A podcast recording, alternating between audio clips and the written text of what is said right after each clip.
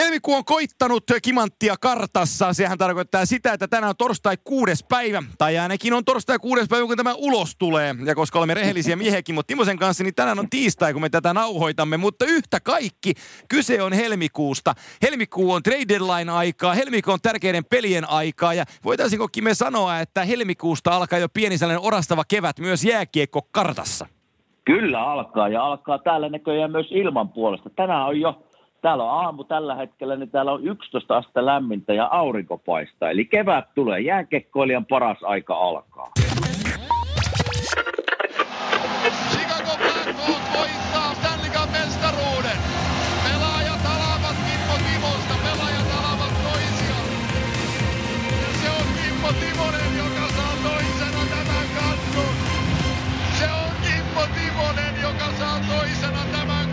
Jääkiekkoillisiin aspekteihin, kun tartutaan, en voi olla ottamatta puheeksi sitä, että äh, näin sosiaalisessa mediassa klipin, jossa äh, olit Flyersin kotiottelussa markkinointimiehenä eräälle äh, äh, juomatuotteelle, jota, jota Amerikassa tällä hetkellä lanseerataan, niin miltä tuo mainosmiehen oma maistu?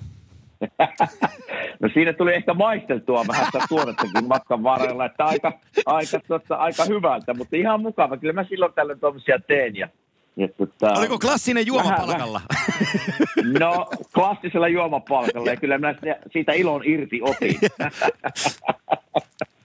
Joo. Pakko tässä sanoa ennen kuin mennään, mennään jääkiekkoon ja, ja tota, niin ihan Kobe Bryantista muutama sana Joo. ja miten surullinen ja harmittava tapaus ja, ja, onnettomuus se oli ja, ja tota, mitenkä, mitenkä se täällä niinku huomaa, että nyt kun tämmöinen näin traaginen tapahtuma käy, niin miten isossa merkityksessä hän oli – totta kai jokainen tietää hänen niin koripallosaavutukset. Vi, viisikertainen tota, voittaja ja oliko se jopa 18 kertaa putkeen N, tota, NBA All-Stars-peliin paljon. Joo, siis hirveitä suorituksia. Mutta se, mikä yllätti minut kopista, koska en mä häntä ikinä tavannut, niin suurin osa hänen kavereistaan, mitä mä telkkareissa näyn, niin painosti sitä, että minkälainen niin kuin auttajatyyppi hän oli, kun apua tarvitsevat ihmiset tuli hänelle, niin hän oli aina valmis auttamaan ja totta kai neljän tyttären isä ja niin poispäin, mutta se kiinnitti ja, ja säväytti minua, että miten hän oli, no totta kai hänestä puhuttiin, että oli, oli hirveän hieno liideri ja semmoinen, mutta tähän yllätti minut täysin tämä tämmöinen auttavaisuus ja kaikki painotti sitä, että ihan kuka vaan tarvisi apua, oli sitten fanit tai pelaajat, niin Kopi oli aina valmis auttamaan. se, se harmi, harmituttaa onnettomuus, mutta halusin vaan Kopista sanoa muutama sanan, koska seurasin häntä pienenä poikana minäkin monesti ja, ja hieno pelimies oli. Olen sinun kanssa täysin samaa mieltä ja mä tuossa mennä viikolla videoblogissanikin tästä asiasta raapaisin vähän mietteitäni, mutta tota, sanotaanko näin päin, että koripallo on seurannut siinä niin kuin sivutuotteena jääkiekolle ja totta kai pohjois-amerikkalainen urheilu NHL kilpailevat sarjat mua kiinnostaa yhtä lailla ja niitä seurailen siinä. Ja Kobe Bryantilla on iso merkitys koripallossa eh, itselleni. Se, mikä tuli mitä mä sanoisin sen, mikä täältä päin katsottuna tuli pintaan. Tosi moni puhui siitä, kuinka paljon hän puhuu hyvää ja teki hyvää naisurheilun Joo. eteen ja naiskoripallon eteen, Women's NBAn eteen ja niin päin pois. Toki tyttärensä kautta sitä, mutta sitten Mamban akatemiat ja muut, mitä hän oli sinne pistänyt pystyyn ja mahdollisti asioita hyvän tekeväisyys mentaliteetillä, niin ne on niin kuin äärimmäisen hienoja ja, ja tota, tässä on matkan varrella erilaisia viihdetaiteilijoita niin täällä kotisuomessa kuin ympäri maailmaa nukkunut ajasta iäisyyteen ja, ja kaikkien kohdalla on sellainen pieni harmi tullut, mutta itselläni kun, kun tuo uutinen tuli, niin, niin ihan rehellisesti sanoin, se otti sydämestä ja mä jäin itseni ihmettelemään, Kyllä. että miten, voi, miten mua voi raapaista näin syvältä tämä onnettomuus, tämä traaginen onnettomuus. Ja mulla meni muutama päivä, kun mä sitä niin itsekseni mietin ja mä laitoin sen sellaiseen kategoriseen ikkunaan, että kun mulle urheilu isona, isossa kuvassa on omalla tavallaan uskonto, niin yksi, mm. yksi niin kuin kuvainnollisista jumalista kuoli – jos saat kiinni tästä Kyllä. ajatuksesta, että hän oli, niin kuin, hän, oli iso, hän oli isompi kuin koripalloilija, on se juttu. Kyllä. Ja, ja tota, yksi, Kyllä. yksi roolimalli urheilu hierarkiassa niin, niin katosi ja, ja tota, se on niin kuin varmasti se syy, että et, et, et mikä, mikä itse, itseensä raapas, että kun hyvä äijä lähtee liian aikaisin, niin, niin se tuntuu. Se on juuri näin. Ja kyllä se täytyy itsekin myöntää, kun mä katsoin pari-kolme päivää tuli niitä tribuutteja hänelle, Joo. niin kyllä siinä kyllä se kyyneleet silmässä kyllä Joo, sama. Ja, katoin ja, hänen, hänen uransa ja just sitä, että niinku just Mampa, Mampa tota, Akatemia oli ja naisten, varsinkin naisten koripallo oli Joo. viemässä paljon eteenpäin ja koutsasi tyttärensä joukkueita ja niin poispäin. Ja se hyvän tekijä ja auttavaisuus, niin ne aina säväyttää minua ja, ja tota, totta kai puhuttiin, niin kuin puhuttiin tuossa, että loistava koripallo ja voitti, saavutti kaiken koripallossa, mutta tämä muu asia, niin kuin, koska en ikinä ole tavannut häntä sen enempää, niin yllätti minut ja, ja tota, se säväytti minua. Joo, ja, ja vielä sanon sen loppuun, että mikä, mikä paljastaa sen suuruuden niin kuin globaalissa ajatuksessa on se, että, että Super Bowlissa muistetaan Kobe Bryantia ja Brianna hänen tytärtään ja koripallokentät totta kai, mutta että NHL muistaa häntä ja kaikki ammattilaiset Pohjois-Amerikassa muistaa. Euroopan puolella joku AC Milanin jalkapalloottelussa muistetaan Kobe Bryantia. Täällä suomalaisessa koripallokentällä muistetaan Kobe Bryantia. Täällä on Euroopassa eri lajeissa yksilöurheilijat muistaneet Kobe Bryantia, niin se kertoo nimenomaan siitä suuruudesta, joka hänen ympärillään ää, joka hänen, hänen niin kuin säteensä oli ja kuinka paljon se kosketti, niin, niin ehkä kyllä, se mitta, mittasuhde kyllä. paljastuu sitä kautta ihmisille kaikilla hienolla tavalla. Ja, ja tota, laji, laji, miten mä sen sanoin? Mä sanoin, että ää, huippukoripalloilijasta legendaksi tai jotain sellaista. Hän elää Joo. nyt ikuisesti, sanotaan Kyllä. kliseisesti näin. Ja onhan siinä totta kai tulee sekin, että kun siinä onnettomuussa ei vaan kopia hän tytär mennyt, vaan yhdeksän, yhdeksän muutakin ihmistä yhteensä, seitsemän muuta ihmistä, mutta se, että kun siihen hyppää sille, että, että ensinnäkin kopin vaimo menetti, menetti tuota, miehensä ja myös tyttären, niin se on perheelle kova isku, mutta siellä oli myös muita, joissa meni äiti ja isä ja tytär ja sinne jäi kaksi lasta ottamaan sitten koirien kanssa kotiin, niin, niin on nämä sellaisia tapauksia, että kyllä nämä niin kuin, se tulee niin yhtäkkiä, että se säväyttää niin kovasti ja ottaa kovasti sydämen puolesta kyllä. Osaatko sä Kime sanoa, kun moni varmasti ihmettelee sitä, että Kobe Bryant menehtyi helikopterionnettomuudessa, että miksi siellä tarvii helikopterilla lentää, niin osaisitko sä avata, kun sä oot siellä asunut pitkä pätkää, jollakin järkevällä sanalla sanoa, että se helikopteri siirtyminen paikasta toiseen, esimerkiksi Los Angeles kokoisessa kaupungissa, niille, joihin, joilla on varaa siihen, niin se on ihan normaalia sillä mantereella?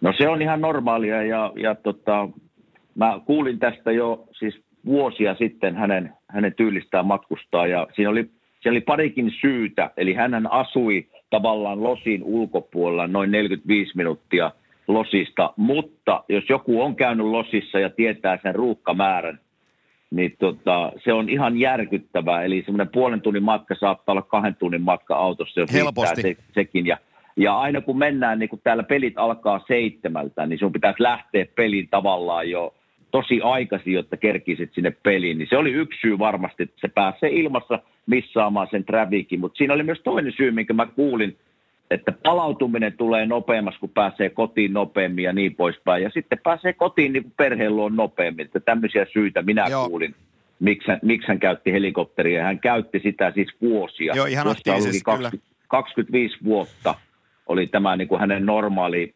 tapaansa matkustaa. Joo. Eli ei tämä ollut yllättävä ratkaisu häneltä lähteä helikopterille. Joo, juuri näin, juuri näin.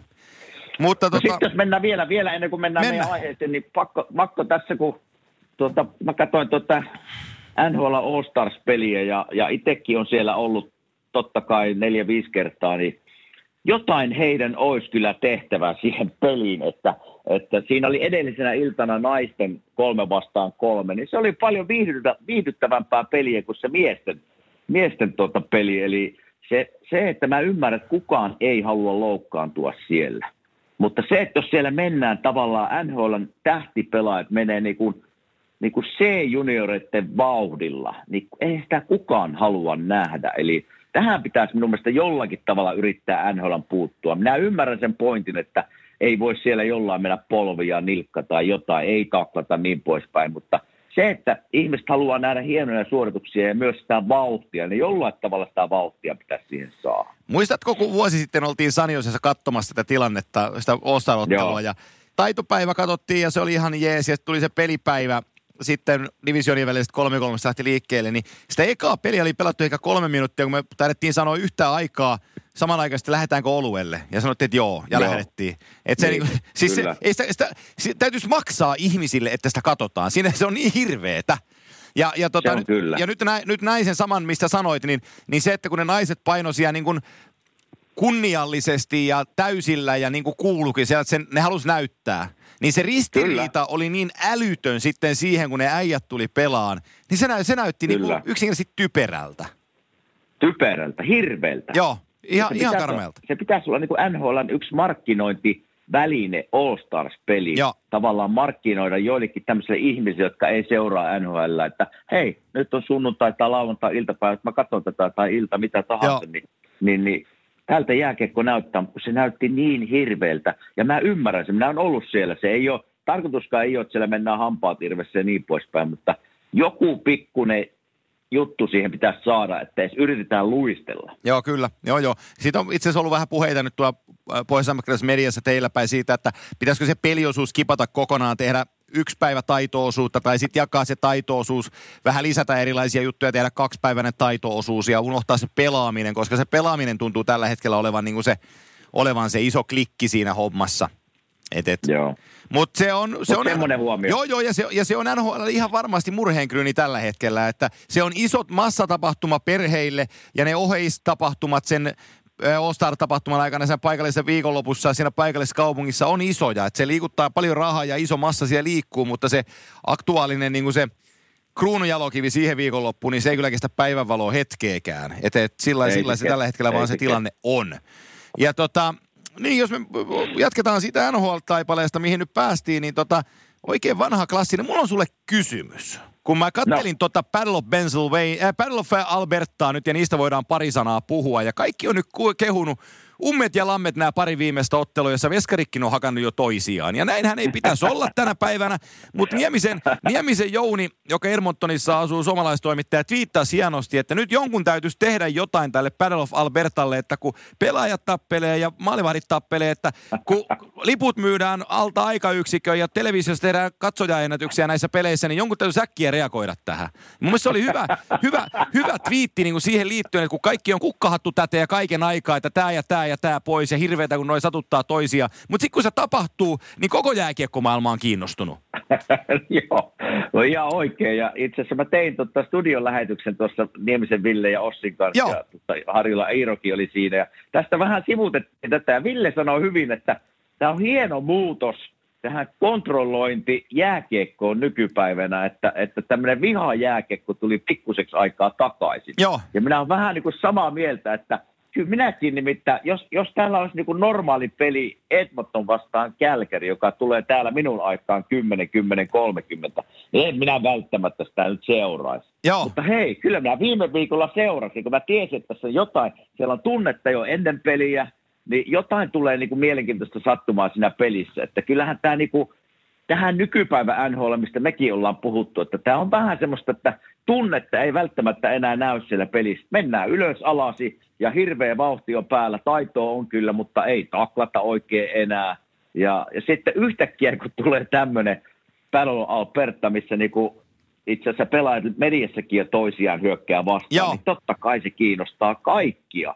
Ja sitten kun tulee tämmöinen vielä viitta vastaan tappelu, mitä ei enää näy ikinä, ja vielä maalivahit lähtee, niin kuin, lähtee niin kuin haastaa toisiaan, niin kyllä tämä niin NHL-tasolla tasolla on nykypäivänä semmoista, että ei tätä vaan näy enää. Joo, ei kyllä se, se on, mutta, mutta että nyt se Battle of Alberta, joka siellä on ollut silloin 80-luvulla ja 90-luvulla, niin kun nämä joukkueet molemmat mm. pärjäsivät, tuossahan mentiin pitkään sillä, että jompikumpi joukkueesta oli hyvä, niin ei sitä, niin kuin sitä sitä panosta sinällään siinä, että sehän on ihan älytöntä, että Edmonton, joka oli pahana pohjimmaisena tuossa kymmenen vuotta, niin olisi alkanut Kälkärille uhitteleen, koska ei ne niin pellillisesti pärjännyt. Mutta että nyt kun siinä on vähän niin. niin kuin se kilpailu mukana, siinä, siinä Battle of Albertassa, niin nyt mä niin hyväksyn sen.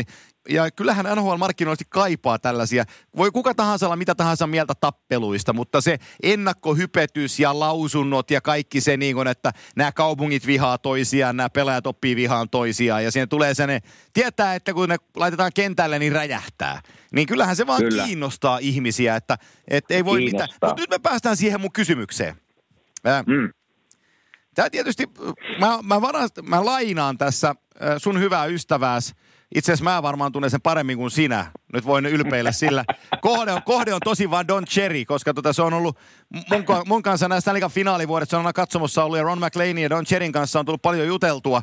Niemisen Villesiä viime vuonna finaaleissa, niin se ei muuta tehnytkään, kun istutaan kaksikon kanssa värjäili oikein vanhoja hyviä tarinoita. Ja, ja tota, Cherille, no ei hänen telkkariurasta nyt sen enempää, se on nyt jäissä ja niin varmaan on hänen osaltaan parempi, mutta hänellä on podcasti äh, Don Cherry's Grapevine, jossa tota, lastensa kanssa pitää podcastia ja puhuu. Ja se sanoi, mä, mä, kuuntelin sitä nyt tuossa eilisellä päivällä ja tota, sillä oli ihan mielenkiintoinen, tosin hyvin Don Cherrymainen ajatus, mutta mä, mä jäin vähän miettiin sitä, että viitaten tähän sun shotsikoke- äh, Nakano-kokemukseen Wayne Gretzkin kiilaamisesta ja Brendan Shannahanin kommentit, niin ajatteles näin päin, että et, et, äh, Sid Crosby, uralla paljon loukkaantumisia ja aivotärähdyksiä. Conor McDavid on Joo. koko ajan klesana, äh, erilaisia loukkaantumisia koko ajan. Wayne Gretzky ei ollut koskaan. Minkä takia? Sen takia, koska siinä joulukoukkueessa oli Dave Semenko ja Marty McSorley, ja sana oli mm-hmm. ulkona, että koskekaa Kretskiä, niin me hakataan sut. Ja sitten joku mm. meni ja vähän kiilas sitä, niin, niin siellä on pelon sekaisin tuntein oltu hallilla, että uskaltaako mennä enää kentälle, kun toi Semekko on samaan aikaan, että se pieksee musta, pieksee mut aivan luille. niin ei kukaan uskalla tehdä mitään. Ja Cherin pointti oli, että miksei tätä ole tänä päivänä? Ja mä jäin miettiin, että itse asiassa, miksei sit ole tänä päivänä? Ajattele joku McDavid Edmontonissa – et toki nykyään vaadittaisiin sillä, sillä tavoin, että se kova jätkä osaa pelata jääkiekko, olkoon sitten a.k.a. Zach Cassian tässä kohtaa. Mutta se sana Joo. olisi ulkona epävirallisesti, tiedät sen, nyt tässä, tässä ei mitään virallista lausuntoa voi tehdä, mutta jääkiekkomaisesti epävirallisesti sana olisi ulkona, jossa Jack Cassian on sanonut, että hei, taklaa McDavidia puhtaasti tai likaisesti, mutta mä tuun ja niistän sut, jos sä kosket siihen. Mm. Niin no, uskallatko sä taklata? Sano, No, sä, sä sanoit tuossa äsken se jo se pointin tavallaan, miksi sitä enää ole. Ei ole enää sen tyyppisiä, niin kuin puhutaan täällä tough guy, jotka pystyisi pysymään mukana tässä, tässä tota, Vauhdissa. nykypäivän mm. jääkiekossa. Ei, ei vaan pysy enää. Ja kyllähän tuossa, eihän sä käsiän niin kuin turhaa pelaa tuossa joukkuessa ja turhaan jopa sen kans välillä. Kyllähän siinä on haettu vähän sitä takaa, että hei, että, että täällä on sä käsien pelaamassa McDavidin kanssa, että jos te taklaatte sitä tai otatte törkeästi, niin tässä on kyllä nopeasti vastaaja. Mutta minä en tiedä, onko Jack Cassianilla semmoista pelotetta, kuin esimerkiksi sillä Mansonilla aikoinaan, Joo. tai mitä niitä oli niitä kovia na- naamoja, niin semmoinen, semmoinen tota pelote siellä ei kyllä enää varmaan kyllä mä, ole. Kyllä mä haluaisin nähdä, kun Maari McSorley tänä päivänä löysi kirvesiskulla mailalla Tony Granado päähän, niin kuin se löi, löi aikanaan, että siitä voisi tulla lopun elämän mittainen pelikielto tänä päivänä. No joo, tulisi varmasti, mutta sekin on, että ei, peli on mennyt niin paljon eteenpäin, että ne, ne niin sanotut vanhat tappelijat tai tafkais, niin ei, ei ne vaan pysy enää mukana. Eli kyllä se on niin kuoleva, kuolema tota, osa-alue tästä, tästä pelistä. Ja, ja... Niin Mutta kyllä tämä on niin mie- mielenkiintoinen ollut tämä Battle Alberta, kun puhuttiin, että kun Matthew Kachuk pääsi All-Stars-peliin ja, ja Edmontonin Drysaddle pääsi All-Stars-peliin ja joku oli kysynyt, että mitä te teette, jos olette samaan aikaan samalla puolella yhtä aikaa jäällä, niin Trice oli sanonut, että Me minä hyppään saman tien vaihtoa. oli, jo, ne teki, ne teki maalin siinä. Me menikö sillä, että, että Katsakki syötti ja Drysaitel teki, taisi mennä sillä päin, niin kumpikaan ei tuulettanut. ja suoraan vaan vaihtui penkille sillä, että ei, tätä ei tapahtunut. Joo, mutta mut... kyllä tämä niin NHL on markkinoillisesti varmasti, kyllä ne, kyllä ne, tota, kyllä ne hyppii siellä ilosta varmaan, että tulee kyllä. vähän, vähän erilaista. Kukaan ei halua enää, että niinku pelkkää tappelua, tappelua, tappelua. Niin, mutta mä... mekin ollaan tässä puhuttu, me ollaan tullut, puhuttu monesti siitä tunteesta, mikä Joo. on hävinnyt tavallaan meidänkin mielestä NHL-jääkiekosta. Että heitän esimerkin eilen, katoin Flyers, Detroit Red Wings, niin voi hyvää isää sentään, minkälaista pelailua oli, että, että tota, siinä ei ollut minkäänlaista tunnetta, ei kummankaan puolelta, mutta varsinkin niin kuin Detroit Red Wings – niin kyllä nyt voi sanoa, että glory days are over, time. kyllä on. Että kyllä se on hirveän näköistä, hirveän näköistä touhua. Joo, se on, se on, se on just näin. Mä jään, mä jään vielä tai kuten tästä, tästä tulee jo hashtag, mä otan sen käyttöön, se on precis näin. Ruvetaan käyttämään tätä, se kuulostaa järkevältä. Mutta tota, jos mä mietin sitä, tähän, tähän niin peloteuhka-asiaan, esimerkiksi Boston Bruins, jonka ykköskentä, ykköskentässä, no toi 6-3 pitää huolen itsestään, että silloin, silloin Marchandilla no on, silloin se niin kuin tapa, mutta sitten, sitten niin kuin 37, Patrice Bergeron, 88, David Pastanak, niin sillä tuo joukkue mm. ikään kuin alleviivaisi sitä, että kosket tuohon pastanakkiin, niin sä saat Brandon Carlon tai Deno Charan niskaas. Tai, tai ter- terveen olevan Kevin Millerin tai, tai sitten hyökkäykset ja Sean Corrali tulee ja niistää sut. Siis, te, mm. siis sen ei tarvisi olla puhdas gooni, vaan ne on vaan niitä isokokoisia fyysisiä jätkiä joukkueessa, mitä jokaisessa joukkueessa on. Että jos sä tuut ja sä taklaat pastanakkia, niin sä tiedät, että sua moukaroidaan joka kerta, kun sä tuut seuraavassa vaihdossa kentälle. Kyllä. Varmaan se, näin se, mene, va- varmaan se näin meneekin, mutta että siis jotenkin se vaan no se Kretski, pik- niin, Kretski pysyy ehjänä ja muut ei pysy. No joo, se, se mentaliteetti aikoina oli kyllä tommonen, että sitä niin kuin mullekin hyvä esimerkki siitä nakana hommasta. Että se vaan oli semmoinen koskematon enkeli tässä, tässä sarjassa, että sitä ei vaan saanut tehdä. Mutta se, niin kuin puhuin tuossa äsken, että niin kuin semmoinen tappeleminen, semmoinen sitä tapahtuu, mutta tosi harvoin enää. Ja se on häviävä efekti tästä jääkiekosta. On, on. Se, että kyllä mä uskon edelleenkin siihen, että jos Personi on joku vetää kulmassa Bostonin pelissä, niin kyllä se Chara tulee aika nopeasti sitten sanomaan ainakin jotain. Joo. Mutta tuleeko sitä tappelu, tuskin sitä tulee. Ennen vanhaa olisi tullut heti. Heti, joo. Mutta tässä, tässä on se ero, että aikakaudet, aika, aika menee eteenpäin, aikakaudet vai tyylit vaihtuu. Ja tämä on se tyyli nyt NHL, että ei semmoista enää oikein tapahdu. Ei se ole. Joo, ja, ja siis tällä hetkellä mä sanoisin näin päin, että tappelut ei tule koskaan katoon kokonaan, äh, mutta ne, ne vähenee edelleenkin vähenemistään. Ja sitten aina silloin Kyllä. tällöin läikähtää jossain, ja siitä ei tehdä enää numeroa, niin kuin siitä ei pidäkään tehdä numeroa, tai sano, sanoisin niin kuin, nyt ei, tämä Edmont, Edmonton Kälkäri, niin kyllähän mä metin NHL niin kuin liigana. Niin kyllähän ne hyppii, mm. hyppii niin kuin tasajalkaa kattoa kohden, että tämä pariskunta, pariskunta, joka ei ole vuosikymmeneen myynyt mitään, niin yhtäkkiä niiden matseissa onkin isommat ratingsit, eli katsojamäärät. Niin tota, ihan Kyllä. varmasti NHL toimistolla hypitään kattoon, että tämä, tämä tietää hyvää. Pysytään, se, pysytään Kanadan puolella, otetaan pieni keskustelu ja otanta tuohon Montreal Canadiensin tilanteeseen. Mä lähden positiivisesta liikkeelle Canadiensin kanssa, koska tämä viikonloppuna tein pitkästä aikaa selostiin Montreal-ottelun joukkuetta on seurannut tarkasti johtuen tosta, ton, totta kai Arsin ja Jopen ja, ja tota Kotkaniemen sielolosta, mutta ennen kaikkea nyt isommalla kammalla vielä kun tuo Ilja meni sinne ja tuli siitä uhottua, että mitä se on tehnyt, Joo. mutta ne, ne, ne voitti oman pelinsä lauantaina äh, Florida Panthersia vastaan 4-0. Positiiviset asiat ensin siitä pelistä. Joel Armia oli ihan fantastinen. 26-vuotias suomalaisyökkääjä pelasi samassa ketjussa Nick Suzukin ja Ilja Kovalchukin kanssa. Ja vaikka otti kaksi boksiakin pelissä, saalisti vain yhden syöttöpisteen, niin mä väitän, että se oli kentän paras pelaaja. Se antoi niinku peliä edistäviä syöttöjä kaiken aikaa, pelkkiä oikeita ratkaisuja kiekollista, kiekollista tekemisessä. Petas kavereille puolen tusinaa maalipaikkaa, niille ei vaan maistunut. Alivoimalla ihan jäätävää pelaamista. Oli, niin oli äärimmäisen hyvä. Joel Arvi. Hieno. Kova, kova juttu. Ja tota, sitten toinen siihen peliin liittyen juttu on, on tota Aleksander Barkovin loukkaantuminen. Nyt on tullut tänään, ää, tänä aamuna suomalaismediassa oli tarkempaa faktaa siitä, että se kävi magneettikuvauksissa ja polvesta ei löytynyt mitään isompaa, isompaa rikkiä, eli on päässyt, on päässyt siitä niin kuin julkisesti on sanottu, että pääsi varoituksella tai pälkähästä, että polvi pysyy ehjänä, mm. mutta mulle on pikkulinut laulanut, että siellä olisi sivusiteen kanssa ollut jo aikaisemmin vähän ongelmaa. Ja tota, okay. jos tämä pitää paikkaansa, kun mä uskon, että se pitää paikkaansa, mä en ole Sassalta itseltänsä kysynyt, mutta, mutta on luotettavasti lähteestä sen kuullut, niin tota, se, on, se on Floridan kannalta aika paha juttu, koska se, se, tota, se niiden kapteeni, niin se on aika hyvä jääkiekkoilija.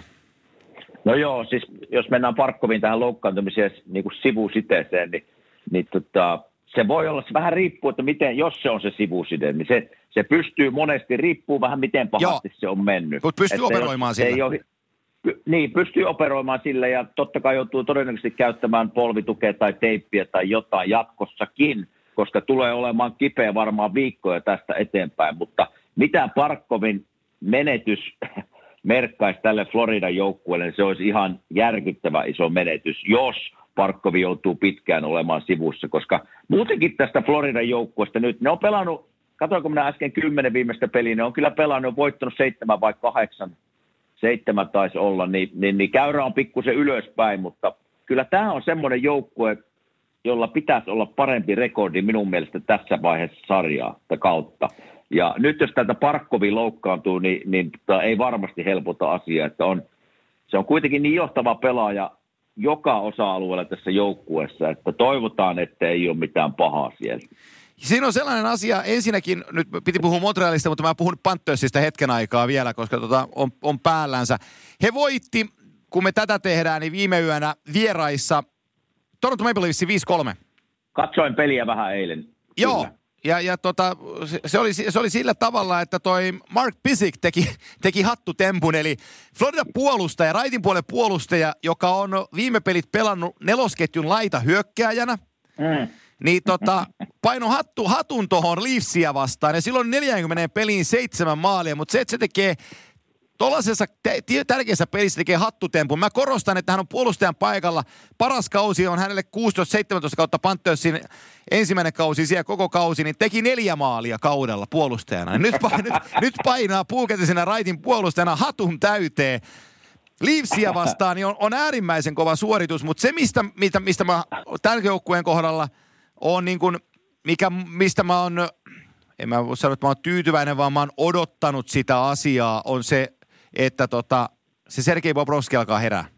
Ja tota, Joo. se on sellainen kaveri, se setä Sergei siellä, että tota, et, et hän, hän pystyy yksin voittamaan riittävästi pelejä. Ja sen takia mä uskon tällä hetkellä tuohon Panthersiin aika paljon, että jos se Sassan polvi kestää ja nyt se alkaa se Bobrovski löytää tasonsa. Nimittäin se oli tosi hyvä siinä Montreal-pelissä ja se oli sitten tuossa Toronto-pelissäkin, vaikka sinne kolme meni taakse, niin tota, ihan hänen, hänen piikkiinsä voi laskea, että he voitti sen peli. No joo, ihan siis tota, mä katsoin sen loppuun, olisiko seitsemän, kahdeksan minuuttia jäljellä, niin mä tiesin, että tästä tulee hyvä loppu. Ja olisi nähnyt se, miten se sanotaan, Pysyk vai miten se sanotaan? Mark Pisik, joo. Joka, joo. Joo, Pisik. Niin sitten kun se teki sen tyhjää maalin se viimeinen, niin oli kyllä semmoinen hyvy niin naamalla ja kaikki hyppäsi sen niskaan. Ja ne kaikki nauro siellä vaihtoehtoista, miten tämä on olla mahdollista. Että pakki pelaa nelosketä hyökkäällä tekee hattuteppu. Kai, kaikki on mahdollista, mutta siitä hottelusta voisin sen sanoa näin vaan tilastoja. Ja kun Poporovskista puhutaan, ja. niin oliko laukauksia tai 40-20 tai jotain tämmöistä, että ilma, ilman häntä Toronto olisi vienyt tuon pelin kyllä varmasti, mutta – siinä on ihan oikeassa, että siellä on vähän ylös ja alas kausi ollut Paporoskilla tähän mennessä, mutta jos se löytää nyt tämmöisen niin kuin tasaisen hyvän tason tästä eteenpäin, niin tulee olemaan kyllä playerin joukkue, mutta tarviivat kyllä Sassan sinne riveihin, jos näin mennään. Joo, joo, joo, joo, kyllä, kyllä. Mutta se, se, se, hänen potentiaalinsa pelata on kuitenkin niin korkea Poprovskilla, että hän on, pystyy on. yksi voittamaan pelejä. Ja tota, tässä sarjassa ei ihan jokainen veskari sitä pysty tekemään, hän sen pystyy tekemään. Et, et Kyllä. Floridasta voidaan, voidaan seurata heidän työtänsä ja, ja tota, vaiheittaan tarkemminkin. Mä sanon vaan tässä kohtaa, että he on, he on tota Atlantin divisioonan kolmosena. Heillä on 51 piste, peliä ja 63 pistettä. On Toronton kanssa samoissa pisteissä. Leafs on neljäntenä villikorttipaikalla, mutta kaksi peliä enemmän pelanneena. Niin oishan se melkoinen jysäys, jos kun kaksi kierrosta on pelattu, että Panthers olisi korkeammalla kuin Maple Leafs. Niin tota, se, olisi aika no kova, se olisi aika kova juttu. Mutta voi olla, voi olla mahdollista. Voi olla, että joo, jos, joo. Vaan, jos vaan Sassa on kunnossa ja, ja just niin kuin... Ja Jonathan Huberdeau pelaa hienoa hyvä. kautta. Joo, että niin. jos vaan Sergei saa, saa totta tasaisen vaihteen päälle ja ei tule semmoisia semmoisia jaksoja, että menee, menee omiin neljä, viisi joka pelissä, niin, niin tämä tulee olemaan vielä kova joukkue loppukaudesta. Onkohan sillä venäläinen, tosta... niin, niin on, onko sillä venäläinen parturi? Mä, Sergeillä. Niin, kato, kun Sergei näyttää ihan Sergeiltä. Ni, niin se on se tukka, tukka tyyli, niin tuokohan ne mukanaan tuolta Novosibirskistä, tiedätkö sä parturit sinne, että ei ole kuin tämä yksi tyyli leikata. Sano, sanoitko niin, että ei Sergeistä olisi miesmalli? no, no sitä, sitä siinä yritän vähän rivien välistä sanoa. Tai jos se on venäläinen mallishow, niin sitten. Serkeillä on ollut niin, muistan kyllä, että samanlainen tukkamalli oli jo siitä lähtien, kun minä pelasin sen kanssa niin täällä. No, kyllä. Se on vaan se, tyk- se ilmeisesti tykkää siitä tukkapalkista. joo, joo, joo, kyllä. Mut on niin, se on, kun, se ottaa, mitä, kun se ottaa maskin pois päästä, niin se näyttää ihan Sergeiltä. Ei voi mitään. se on kyllä niin venäläisen näköinen kuin joku voi olla, mutta, mutta tota, jos, jos mennään tuohon Joel Armiaan, niin mä oon nähnyt hänen pelejään tässä nyt aika Meillä on Porissa, niin se on Joel. Ei, ei ole Joel, mutta se on ihan hieno se Joel. Oha, Joel, Joeli, Joeli. Mennään Joelilla sitten. Joo, sorry. Joo, mutta hieno vaan. Joo, joo, eli tota, mä, mä oon kattonut, kattonut hänen pelejä ja, ja nähnyt monta peliä tässä Flyersia vastaan, niin jopa niissä peleissä se on ollut sinne näyttävä ja yksi parhaista Montrealin pelaajista. Joo. Että pelaa niinku, hyvällä itseluottamuksella. Iso mies suojaa kiekkoon hyvin, eli, eli hienoa suomalaista touhua ja hienoa häneltä. Hyvä kautta pelaa kyllä Joel. Joo, ja sitten mä, se, joo, Joel, Joppe. Ja tota, Jopelle, ter, Jopelle terveisiä, jos Joppe kuuntelee, mutta tätä sekin harva unohtaa tai muistaa tai ei ajattelekaan asiaa, mutta, mutta armiakin on vasta kato 26-vuotias. Silloin on aika monta vuotta vielä jäljellä. Et se on nuori, nuori poika sinällä, että on hyvä ikä niin preikata, preikata eteenpäin. Toisen kauden NHL-pelaajalla tota, Jesperi Jepu Kotkaniemellä onkin sitten vähän, joku voi sanoa, että hankalampaa. Mä sanoisin, että tällä hetkellä ehkä parempaa siinä määrin, että vaikka hän ei Le Habitanssia tällä hetkellä edustakaan, vaan hän edustaa AHL-puolella sellaista seuraa kuin Laval Rocket, niin tota, 19-vuotias poika pääsee nyt ainakin pelaamaan ja opettelemaan sitä, opettelemaan sitä niin kuin, ö, aikuisten kanssa pelaamista. Tässä on Lehkosen Ika jossain podcastissa, missä puhuu, mutta Ikan kanssa on aina puhuttu siitä, tota, kun hän meinkin tässä NHL-hommaa teki monta vuotta, niin se sanoi, että pelaajalla on tärkeää se, että se tietää, missä on koti ja että sillä on riittävästi kokemuspohjaa ennen kuin se hyppää seuraavalle tasolle. Ja tota, mm. nythän äkkiä tulisi mieleen ö, Kotkaniemen suhteen, että kun se tuli, pelasi yhden kauden jo SM-liigassa Porin Sissä, mutta sitten siitä suoraan isoihin valoihin ja alkaa sitten toisella Kyllä. kaudella tökkii vähän peli, niin se kokemus, koke, kokemuspohja on kuitenkin aika ohut vielä. Kyllä. No tästä me varmaan joskus aikoina ollaan vähän sivuttukin, että, että missä vaiheessa nuorten pelaajien kannattaisi lähteä niin kuin tänne, tänne mantereelle ja, ja tota, onko siitä mikä hyöty ja haitta suhde siinä on. Niin tässä voisi olla ehkä yksi hyvä esimerkki siitä, että että SM Liiga on kuitenkin kova sarja. Ja, ja siellä pelaaminen ja siellä onnistuminen ja sieltä kokemuksien saati muutamien vuosien ajan, jopa pelata muutamat MM-kisat tai jopa olympialaiset, mitä tahansa. Ne, ne on vaan sinne, sinne kokemuspankkiin olevia juttuja, joita voit käyttää hyväkseen sitten, kun tuut tänne mantereelle. Mutta jos siellä ei ole tullut vielä semmoisia kokemuksia, niin ne tulee ne kokemukset sitten täällä vastaan joko hyvänä tai huonona asiana. Mutta tässä mitä tulee nyt Jesperin, Jesperin tilanteessa, ja mä muutamia pelejä nähnyt tässä, niin voisiko tässä jopa vähän sanoa, että tulee tämmöinen toisen vuosi, vuoden rapula niin sanotusti. Kirous, kyllä. Eli menee, kirous, kirous, vähän kirouksesta voidaan puhua, että menee eka kausi aika hyvin, sinusta vähän tulee pisteitä ja pääset pelaamaan ja, ja tiedät Montrealin se, tiedätkö, kun fanit on, se jääkekko on siellä niin iso asia – ja kaikki menee niin kuin pirun hyvin. En, en, en tunne Jesperiä yhtään, en ole tavannut häntä ikinä, mutta sitten monesti käy silleen, mikä käy nuorilla, että sitten kun mennään kesäksi Suomeen, niin sitten pitäisi panna niin kuin oikeastaan töppöstä toisen eteen ja ruveta miettimään, että hei, nyt ne tietää, mitä odottaa multa, mun pitää olla parempi ensi vuonna. Ja. Eli se työmäärä pitäisi niin kuin olla vielä kovempi, mitä olet siihen, siihen asti tehnyt vuosia ennen sitä. Eli en tiedä, miten hän on sitten, en, en syytä ketään, että onko reeni mennyt oikein vai miten on, mutta se reeni pitäisi olla niin kova, että sä meet sitten niin kuin leirille semmoisessa tikissä, että, että minä tuun näyttämään ja pelaamaan vielä paremman vuoden kuin pelasin eka vuonna. Mutta mä tiedän sen kokemuksesta. Mullakin oli hankala toinen vuosi. Et siinä vähän tulee semmoinen olo, että nyt minä olen päässyt NHL, nyt mulla meni hyvin. Niin vähän ehkä skippaan sieltä perjantai-iltapäivän reenistä, että vähän kaverit on tuossa lähempänä niin, että – se ei voisi mennä niin, kun se pitäisi olla just päinvastoin, että mä näen niitä kavereita vaikka sunnuntaina sitten. Ja mutta si- en, en tiedä hänen tapauksesta, mutta muistan omaa tarinaa, miten se meni. Että se, se, se, vähän luullaan, että mulla on se paikka, minä olen saavuttanut siitä sen aseman, mikä tulee aina mulla olemaan, kun se ei mene niin. Ja sitten muutama tuli aivotärään, taisi tulla tällä, tänä vuonna missä muutamia oliko jopa 80 peliä, että ne ei, ole, ne ei ole helppoja hommia tulla niistä takaisin, että minä olen sitä mieltä, että Montreal teki nyt ihan oikein liikkeen ja lähetti hänet alas, niin kuin sanoit, niin pääsee pelaa, pääsee hakemaan kokemuksia alivoimalta, ylivoimalta, pelaamalla neljällä neljää vastaan tavallaan pikkukaukolassa enemmän. Niin nämä on vain hyviä asioita hänen uraan ajatellen, että totta kai aina kova paikka lähtee farmiin, mutta hän kiittää tätä varmaan jossain vaiheessa vielä uraansa. Ja Precis, juurikin näin. Ja, ja tähän samaan toisen kauden kategoriaan mä tuun vielä niin, kuin niin päin, että mä haluaisin tässä kohtaa korostaa vielä kuuntelijoille sitä, että tämä kaupunki, mistä me puhutaan, on nimenomaan Montreal. Eli hän on, mm. hän on 18-vuotiaana kuunnellut mediaa siellä yhden kauden, joka on spekuloinut joka päivä kolme tuntia julkisesti, että onko Jesperi Kotkaniemestä ykkössentteriksi vai ei. Eli, eli niin. se, se keskustelun taso on siellä jääkiekko 247365. Ja sitten se pelaa sen mm. ensimmäisen kautensa ihan mukiin menevästi 18-vuotiaana 11 plus 23 ja asettaa ikään kuin, jollei nyt, tai molempiin, eli asettaa kaupungissa faneille odotusarvon, että tästä jätkästä on.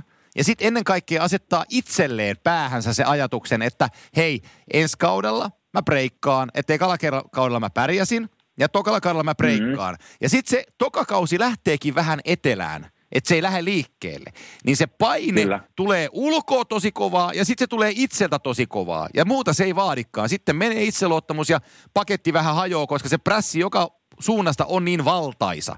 Niin mun mielestä just se, se pointti, että nyt se vihellettiin poikki se peli, hänet lähetettiin lavaliin, että me rauhassa pelaan tonne noin. Ja, ja tää, tää se kiitos tulee sitten tulevaisuudessa, että et kun on päässyt hetkeksi aikaa sivuun, valokeilasta pois pelaamaan AHL-kiekkoa ja tota, ikään kuin palauttamaan itsensä sille tasolle, missä, missä, missä niin kuin ollaan. Ja tulee sieltä sitten uutena, on sitten ensi kausi, kun lähtee liikkeelle, niin tulee sieltä uutena jätkänä sitten taas esiin. Niin tota, kaikki voi ottaa rauhassa, että Jepu Kotkaniemestä tulee NHL-pelaaja. Nyt ollaan vaan välivaiheessa tällä hetkellä ja haetaan, haetaan vähän pidempää reittiä siihen.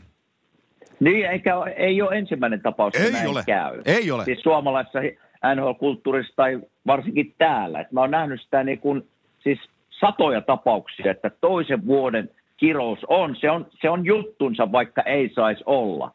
Mutta se on, siinä, siinä, siihen kiroukseen liittyy niin monta juttua. Niin kuin mä sanoin tuossa, mä en tunne Jesperi Kotkaniemeä ollenkaan, en, en tunne hänen taustoja, mutta pelimies on, pitää muistaa, että nuori pelimies on vielä kyseessä. Eli aikaa on siis vuosia tästä eteenpäin. Ja tässä saattaa olla myöskin senkin, se, semmoinenkin pointti, että totta kai lähetetään farmiin, Hake pääsee pelaamaan niin kuin paljon minuutteja, hakee itseluottamusta takaisin. Mutta siinä myös voi olla semmoinen merkki niin kuin Montrealilta Jesperia kohtaan, että hei, että nyt pitää sitten ruveta keskittyä jääkiekkoon niin kuin täysillä, reenata hyvin ja, ja tuut sitten, minä en usko, että ne playereihin pääsee tänä vuonna, Ei. että oot siellä loppukaan. En tiedä, pääseekö se farmijoukkue playereihin, en tiedä mikä heidän tilanne on, mutta tärkeintä on siinä, että nyt hän pääsee pal- niin kuin pelaamaan paljon ja hakemaan se itseluottamuksen takaisin. Ja tuut ensi syksynä valmiimpana. Kyllä, joo, joo. juuri näin. Tota, kun mä katselen tässä näitä henkilökohtaisia statistiikkoja, niin mä pari sanaa voisin vaihtaa ennen kuin mennään katsotaan vielä tuota runkosarjaa sillä nopea vilkaisu tähän jaksoon, mutta että mä tuosta tulokkaista haluaisin sulle puhua pari sanaa, kun siellä on sun sielun äh, hengenheimolaisia, se on kärkipaikalla. Ne on nimittäin puolustajien markkinat tällä hetkellä. Kun mekin Joo. ollaan se Keilmakaaria kehuttu kovasti tässä ja siihen on syynsä, koska yhtä hyvin se voisi olla keskustelu sen Norris Trophy's tällä kaudella, se on vaan niin jäätävän hyvä pelaaja. Mutta tota, Jyrki Lumpeen pojan pojan poika henkisellä tasolla, Quinn Hughes, on Vancouverissa tullut läpi. Et vähän soniamainen, ei, ei yhtä pitkä kuin Tampereen mies, vähän lyhyempi, mutta tota, osaa poika luistella ja, ja osaa lukea Osa. peliäkin. On, on nimittäin aika sähikäinen. Hei, on, liikkuu aika nätisti, kun mä oon katsonut. Siis molemmat, Hughes ja tämä Makar. Ja tota, just katsoin hänen tilastoja, 52 peliä, 39 pistettä, niin se on, se on jo nuorelle pakille aika hyvä, hyvä pistemäärä tässä vaiheessa kautta. Että kyllä, se, tota, kyllä näistä poista tulee semmoisia tähtiä tähän sarjaan. Ja ne on just tätä nykypäivän NHL-tyyppiä, eli liikkuvia ja, ja hyvin syöttäviä, hyvin laukuvia pakkeja, että semmoiselle on tässä nykypäivän NHL kyllä tilaa. Ne on kuin Timonen parhaina päivinä, että hyökkäyksen kärkenä ja puolustuksessa ensimmäisenä. Siitä, siitä on mennyt kyllä aika kauan ne parhaimmat päivät. Joo, mutta ne kerkee, se, se on hämmentävää, että ne kerkee, kun sellainen, sanotaan nyt jollekin, joka kiekkoa, pelaa juniorina tai joku valmentaa tai muuta, niin siinä on olemassa sellainen salaisuus, mistä tota harvoin puhutaan mediassa, mutta mut pätee puolustajiin, niin, niin mm. pysy liikkeessä. Pysy kaiken aikaa Kyllä. liikkeessä, koska liikkeessä sä pääset paremmin liikkeelle. Totki, hän on, puhutaan stop and go pelaamisesta, se kuuluu olla stop and go'ta, mutta se et saa pikku liikkeessä. Nämä jätkät nimittäin, nämä liukuu koko ajan. Niin nämä pääsee ikään kuin varas lähdöllä liikenteeseen. Ja sitten kun niillä on nyt, eikä terävät potkut on niin, niin voimakkaita, niin ne vaan tulee tosi hienosti. meillä on suomalainen pakki. Hyvä esimerkki tästä, mistä sinä just puhuit, on Miro Hei. Joo. Eli, eli jos joku, joku seuraa niin kuin Miron peliä, niin se on just tätä, että totta kai pakko on välillä pysähtyä esimerkiksi maali eteen tai kulmia ja niin poispäin, mutta sanotaan, että Miron pelissä ja näiden Jyys ja Makar, näiden pelissä semmoinen 85 prosenttia heidän liikkeestä niin on koko ajan pikkusen liikkeessä. Kyllä. Se viimeinen 15 prosenttia siitä on sitä stop and go. Joo, kyllä. Ja, ja se on vaan sitä nykypäivää, että, että koko ajan jokainen on vähän niin kuin liikkeessä. Ja sen takia ei tarvitse välttämättä niin paljon pysähtyä, kun ei tule oikein taklauksia enää kyllä, koko ajan just niin tätä. ennen vanhaa. Just tätä. Eli on helppo pysyä liikkeessä ja Miro on tästä kyllä sinun pointista niin kuin todella hyvä esimerkki. Joo. Et se kun sä leijut, sä oot siinä terän päällä ja sä vähän, vähän oot siinä pikku liikkeessä ja se yhtäkkiä se peli avautuukin, niin sä oot ikään kuin valmis pelaan jo siitä, sun ei tarvi lähteä, kun sä oot jo menossa. Et se, se helpottaa niin, Niin, niin se- paljon, paljon sitä tekemistä ja nämä osaa sen, Miro tuohon mukaan lukien, niin nämä jätkät osaa sen tosi hienosti. Kyllä. Sitähän voisi verrata vähän niin kuin kytkimellä ajo auto. Kyllä. Sulla auto liikkeellä vai laitatko kytkimen pohjaan ja sitten vasta niin kuin vaihteen niskaan ja lähdet sitä vä- välikaasulla. Väli, väli, välikaasulla. Herman on valtaväylällä, kyllä. Kaksi maalivahtia todistetusti on sen tehnyt. Toskeri ja Kyllä, kyllä. Joo. mutta, mutta siinä, on se, siinä on se ero, että ootko autolla pikkusen jo liikkeessä ja sitten kiihdytät vai rupeatko laittaa kytkintä ja sitten vaihteen niskaan ja sitten lähdet liikkeelle. Että on, tuossa se on niinku, se ero huomaa jääkiekossa, että ootko pikkusen liikkeelle ja siitä lähdet vasta irtokiekkoon vai pitääkö lähteä niin kuin seisomilta jaloilta, niin on siinä huima ero. Vähän muuten jännittää, otit tuon puheeksi, että ensi, ens Stanley Cup finaalit, kun on mä menen sen pressihuoneeseen, mahtaako ne mulle antaa mikrofonia enää ollenkaan? Voi olla, voi olla, voi olla että on, on penalttiosastolla kanssa. Mä, oon- mä, olin, mä, mä, sinä, mä sain kolmen ottelun penaltti. Joo, ei ne sanonut sitä, mutta kolmen ottelun ne ei antanut mikrofonia mulle. Sitten, sitten Aa. joo, sit puhuttiin ja sitten taas Okei. sain. Mutta kolmen, pelin, kolmen pelin kakku tuli, kun kyselin välikaasuista. sitä se teet, Kyllä. hyppii vähän aiheesta toiseen. Joo, joo mutta, se oli, mutta, mutta Tuukka veti sen hienosti, se oli vakuuttavan näköinen, se hän niin kuin funtsi, funtsien vastasi siihen, että se, se oli juonessa mukana. joo. Tota hei, pistepörssistä vielä sen verran, että et, et, äh, siellä on saksalainen, kun mekin puhuttiin tuosta Edmontonista jo paljon, niin se on se Saksan mies, ei, ei Erik Kühnhakel, vaan Leon Raisaitel, niin tota, niin, ei ole Eikö Kühn- Kyynhakkille enää pelaa? ei, tai kai se jossain pelaa vielä sekin, mutta, mutta Dry, Drysaitel on kärjessä. Se on, se on McDavidin edetäppää edellä. Sitten tulee Pastenakki ja se mun hevoseni tuohon pistepörssivoittoon Nathan McKinnon on 72 pisteessä tällä hetkellä. Silloin vähän, vähän tota keulaa edessä, mutta toi Drysaitel tuntuisi olevan melkoinen härkä, hei, että se kaikki pitää sitä hyvänä ja vähän niin kuin ajattelee, että se on niin kuin yksi B-äijä sitten sen yksi A-miehen McDavidin vierellä, mutta kyllä toi Drysaitel on itse ihan A-luokkaa, kyllä. On se, on se, kun mä oon pelejä nähnyt, niin totta kai jokainen tietää Conor McDavid ja onhan ne, siis nämä kaksikko, Drysaddle ja McDavid, jos, jos tota, jompikumpi niistä Edmontonin joukkueessa loukkaantuisi tai molemmat, niin se, se tippui se taso aika kovasti siellä, mutta silloin kun nämä kaksikko on yhdessä, jäällä ja ylivoimalla, niin kyllä se liik, siis kiekko liikkuu ja miehet liikkuu aika nätisti, että kyllä siinä niinku, totta kai pääsit pelaamaan hyvän, yhden maailman parhaan pelaajan McDavidin kanssa, mutta kyllä mä oon Leonin pelejä sen verran nähnyt, että kyllä siellä niinku hirveä määrä taitoa ja peliälyä ja syöttötaitoa ja totta kai maalitaitoa on, että tuohon pistemäärään päästään, että 83 pistettä tähän mennessä, niin on se loistavaa kautta vetää kyllä Leo. Mitä sä tekisit, jos sä puolustajana kentällä ja, ja tota, sä, sun pakkikaveri nostaa jalalla, se tulee hyökkäyksen kärkeen, se pelaa keskellä syötön eteenpäin, kiekko dumpataan sisään, sun pakkiparis lähtee tukee hyökkäystä toiseen aaltoon ja sä vähän kattelet taustalta, että mitä se tekee ja sitten se Edmonton puolustaja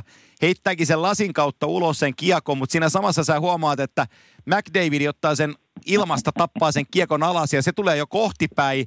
Ja sitten sieltä painottomalta puolta keskialueelta tulee mä, tuota Drysaitel ja se on kaksi ykkönen, Timonen on siinä keskellä. Niin laitako kädet ristiin ja rukoilet vai annako paineen kiekolliselle vai otako kiekottamaan? Mitä tekisit?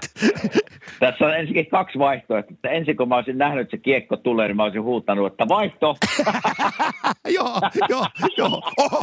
Sitten, mutta en olisi, en olisi kerinyt vaihtaa ja ne tulisi kaksi ykkösellä minua vastaan, niin enköhän minä vaan ottaisi toisen niin kuin halaukseen. Että Joo. Okke, sulla on tämä kiekollinen ja mulla on tämä toinen. Joo, että joo. Tämä peukut, peukut pystyssä, ettei tuu maalia. Mä niin kuin ihan kylmästi siirtyisin varmaan siihen toisen luo, että tähän sä et syötä aina. Joo, kyllä, että läpi, ota läpi ja vaikka yksin läpi. Joo, kyllä, ota läpi sama. jo, ja, ja tota, Mokke, Mokke, hoida sinä tämä sitten. Joo, tässä on... Eikö se, Joo, eikö, tässä, niin Joskus, kerron sen, että joskus, joskus tota, minäkin olin peijonut se kalpassa, niin tämmöinen ohje itse asiassa mulle annettiin, että kun tulee, tulee kaksi ykkönen, niin elää jää siihen väliin vai valitse jompi kumpi ja sillä meet, että on se välillä niin kuin hyvä sääntö, mutta se näyttää hassulta, että jos tulee kaksi ykkönen siniviivalta asti, niin sinä jo halaat sitä pois.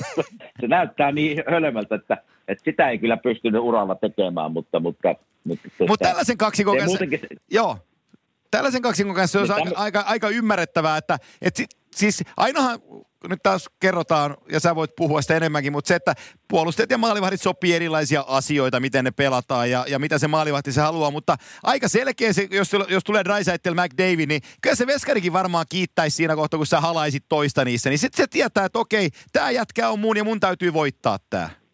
No joo, to, niinhän se, näinhän se menisi niin oikeasti, että näin pitäisikin tulla tapahtuu, mutta kyllä se niin yleinen ohje on se, että – että ainakin miten, mitenkä minä pelasin tilanteet, jonkunlainen paine on pikkusen annettava sille kiekolle, niin ettei se saa läpi, ettei se saa läpi jo tavallaan siniseltä asti. Aina. Mutta totta kai ma- maalivahit kiittää tätä myös sitten, että se ratkaisu tapahtuu mahdollisimman nopeasti. Et joko sä meet, annat painetta kiekolle, sille tulee tarpeeksi ajoissa se syöttö sivuun ja sitten mokki kerkii vielä reagoida. Mutta se on pahin vir- virhe, että jäät siihen keskelle tavallaan, etkä te, maalivahti ei tiedä mitä sä teet, ja sä et itse tiedä mitä sä teet, ja sitten se syöttää tavallaan sun maila alta tai heittää lätymailla yli ja tyhjää maaliin, että se, sitä näkee edelleenkin paljon, mutta tilanteet tapahtuu nopeasti, ja näitä tapahtuu, mutta kyllä siinä niin kuin ohje pitäisi olla, että se pakki tekee se ensimmäisen päätöksen, että mitä siinä tapahtuu, ja sitten maalivahti pystyy sen mukaan reagoimaan ja antamalla hänelle aikaa, näin se pitäisi mennä. Joo, mun lempipeli niin siinä, että puolustaja –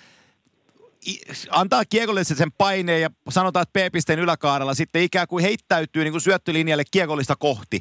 Eli mm. heittäytyy jalkoihin, mutta peittää syöttölinjaa. Mutta siinä kohtaa se on paha näitä vastaan, kun sä heittäydyt siihen ja toi McDavid tai Drysaitel painaa sen pikku kärkimiina ja vähän etujalalla jarruttaa ja sä näet, että sä livut itse kulma ja se on 2-0 siinä maalin niin sitten se näyttää se pakikannalta kyllä tosi huonolta.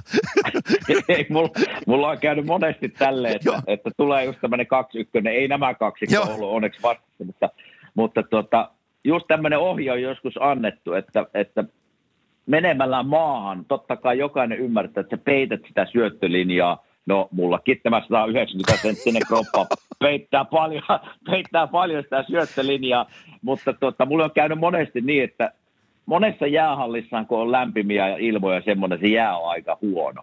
Niin tota, minä heittäydyn siinä P-pisteen kaarella, että peitä sitä syöttöä vitsi se jää onkin niin tahme, että minä pysyn niin kuin paikalle. Sitten niitä yhtäkkiä niillä onkin kaksi nolla. Joo, ei, ei se liukunutkaan. Arvaa, miten tyhmältä se tuntuu. Ei se liukunut. Se on kuin kantapaperi. se on niin kantapaperia, kun heittäydyt siihen maahan, niin sehän pysähtyy samaan tien. Ja mietit jo. mielessä, että oho, ei vähän liukunutkaan yhtään. jo, se, se välitön ajatus siitä, että tämä on hyvä idea, tulee ei saatana, niin se, se, se, tulee, se on pari kymmenestä se ero siinä. Pakkikoutsi sanoi, kun menet penkille, että oliko vähän tahmeen jää. Mutta oli. joo, joo, aika kirkas tuo punainen valo, kun se vilkkuu tuossa takana. Ai, että. Näitä sattuu matkan varrella. Joo. Tota, äh, lyhykäisyydestä vielä otetaan tuohon toi äh, sarjataulukkopuoli. Me Kolumbuksen renkaita me pumppailtiin tuossa pari viikkoa sitten ja ne, ne jatkaa edelleenkin samalla linjalla.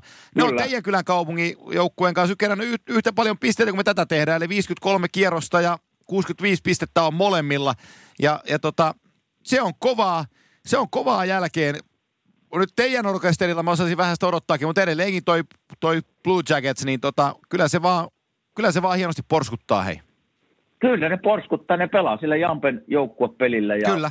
Elvis vetää, Elvis, Elvis. vetää maalilla Elvis torjuntoja, että, että tota, toivottavasti pystyvät jatkamaan, että se, se, se työmäärä, minkä ne laittaa joka, joka peliin, niin toivottavasti vaan kunto kestää ja pojat saa siellä välipäiviä, että pystyy huilaamaan, mutta semmoisella kovalla tsempillä joukkuepelille ja nyt Elviksen torjunnoilla, niin ne on pysynyt tuolla edelleen hienosti playoff-taistelussa mukana, että nyt tästä tulee kyllä, nyt ollaan niin kuin 30 peliä suurin piirtein kaikilla jäljellä, että tulee kyllä tulee kyllä hyvä loppu. Että siellä on Toronto Carolina tällä hetkellä ulkona playereista ja nekin haluaa sinne. Että, että kyllä tässä niin kuin itässä lohkossa tulee hyvä loppukiri muutaman joukkueen osalta kyllä ja taistelu. Että nyt sitten tietysti Montreal Rangers ja Buffalo, ne on jo tippunut niin pitkälle, että se on aika selvä, että sitä kymmenen pisteen päästä ei kyllä enää nousta, tai kahdeksan ei, ei. niin paljon, että, ei. että tuota, kyllä tässä niin kuin kaksi joukkuetta jäänyt itäiseltä puolelta niin kuin ulos. On sitten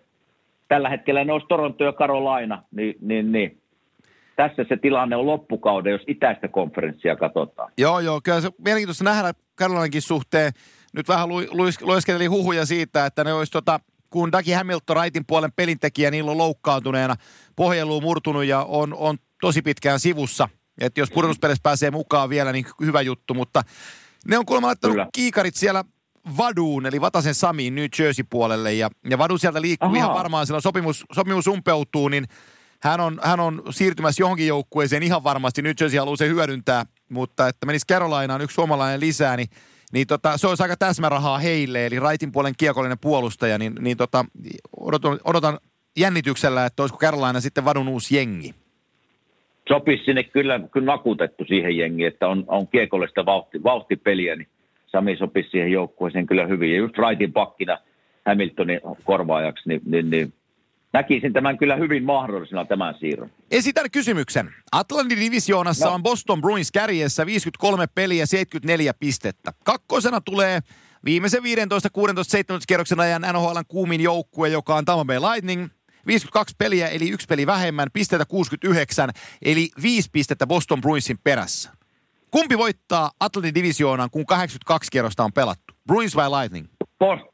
Boston Bruins edelleen. Uskotko? Se on mun veikkaus. Okay. Uskon, uskon.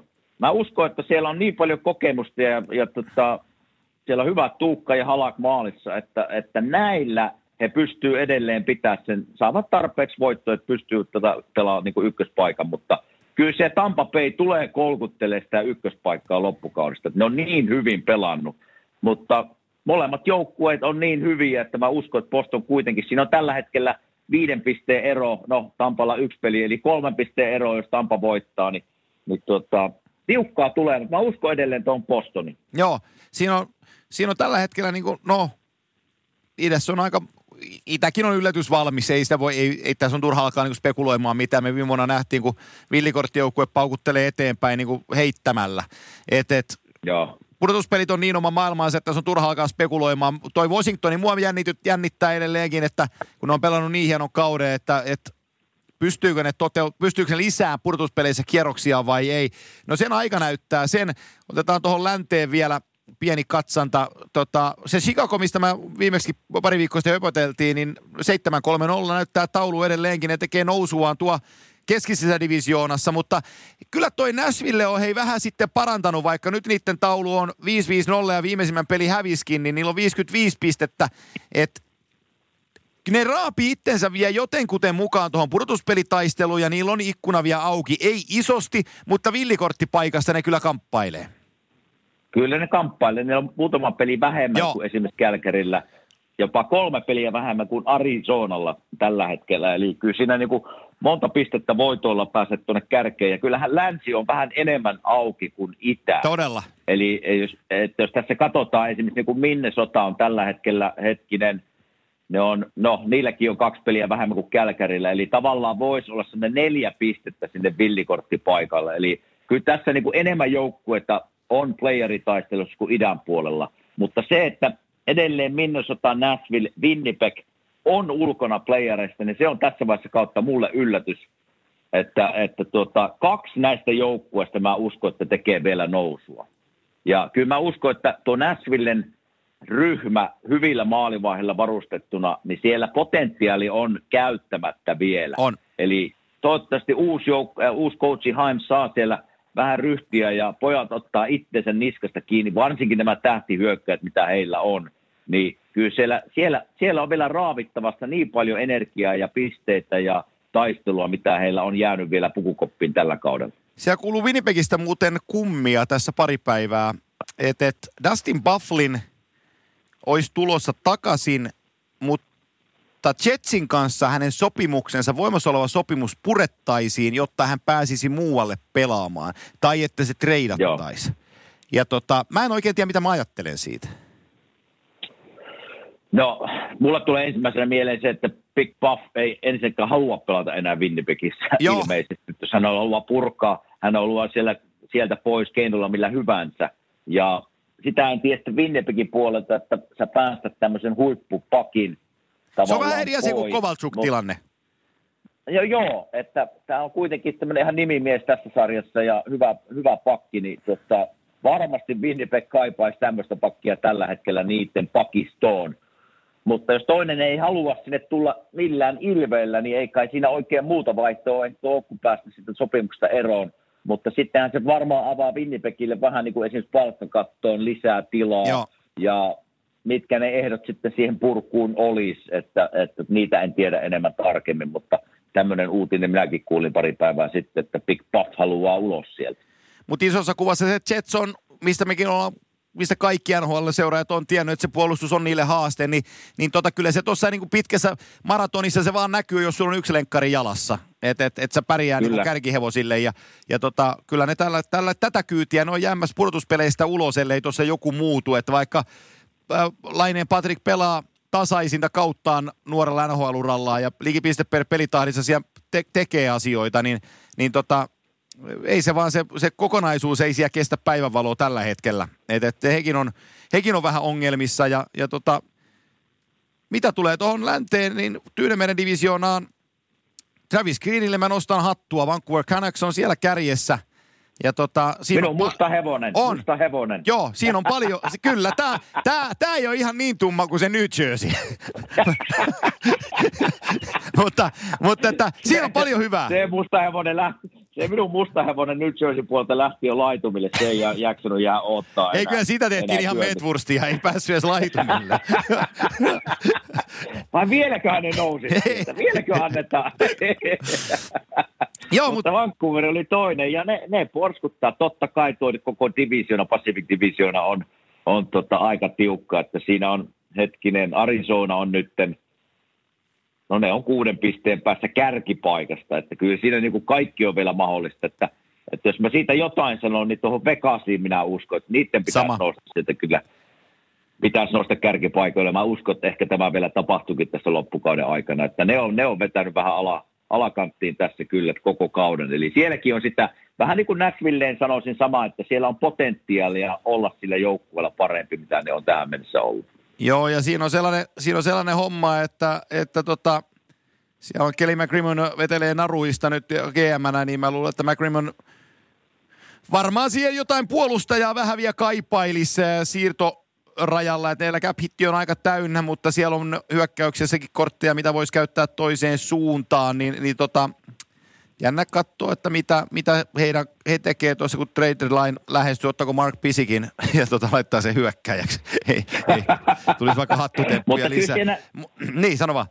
Tässä kun puhuttiin just tästä niin kuin esimerkiksi Sami Vatasesta, että nyt äh, tuonne Carolinaan, niin miten, miten oletko kuullut Rasmus Ristolaisista, olisiko mitään, mitään, koska ihan Buffalo ei mene tästä No, ei mene pudotuspeleihin. Että, että taas sehän ne oli on. ennen vähän niin kuin, Joo, kyllä ne sam- niin treidihuhuissa. Joo, ne samat, samat jutut on sieltä ö, noussut pintaan, että Ristolainen olisi trade-blogissa.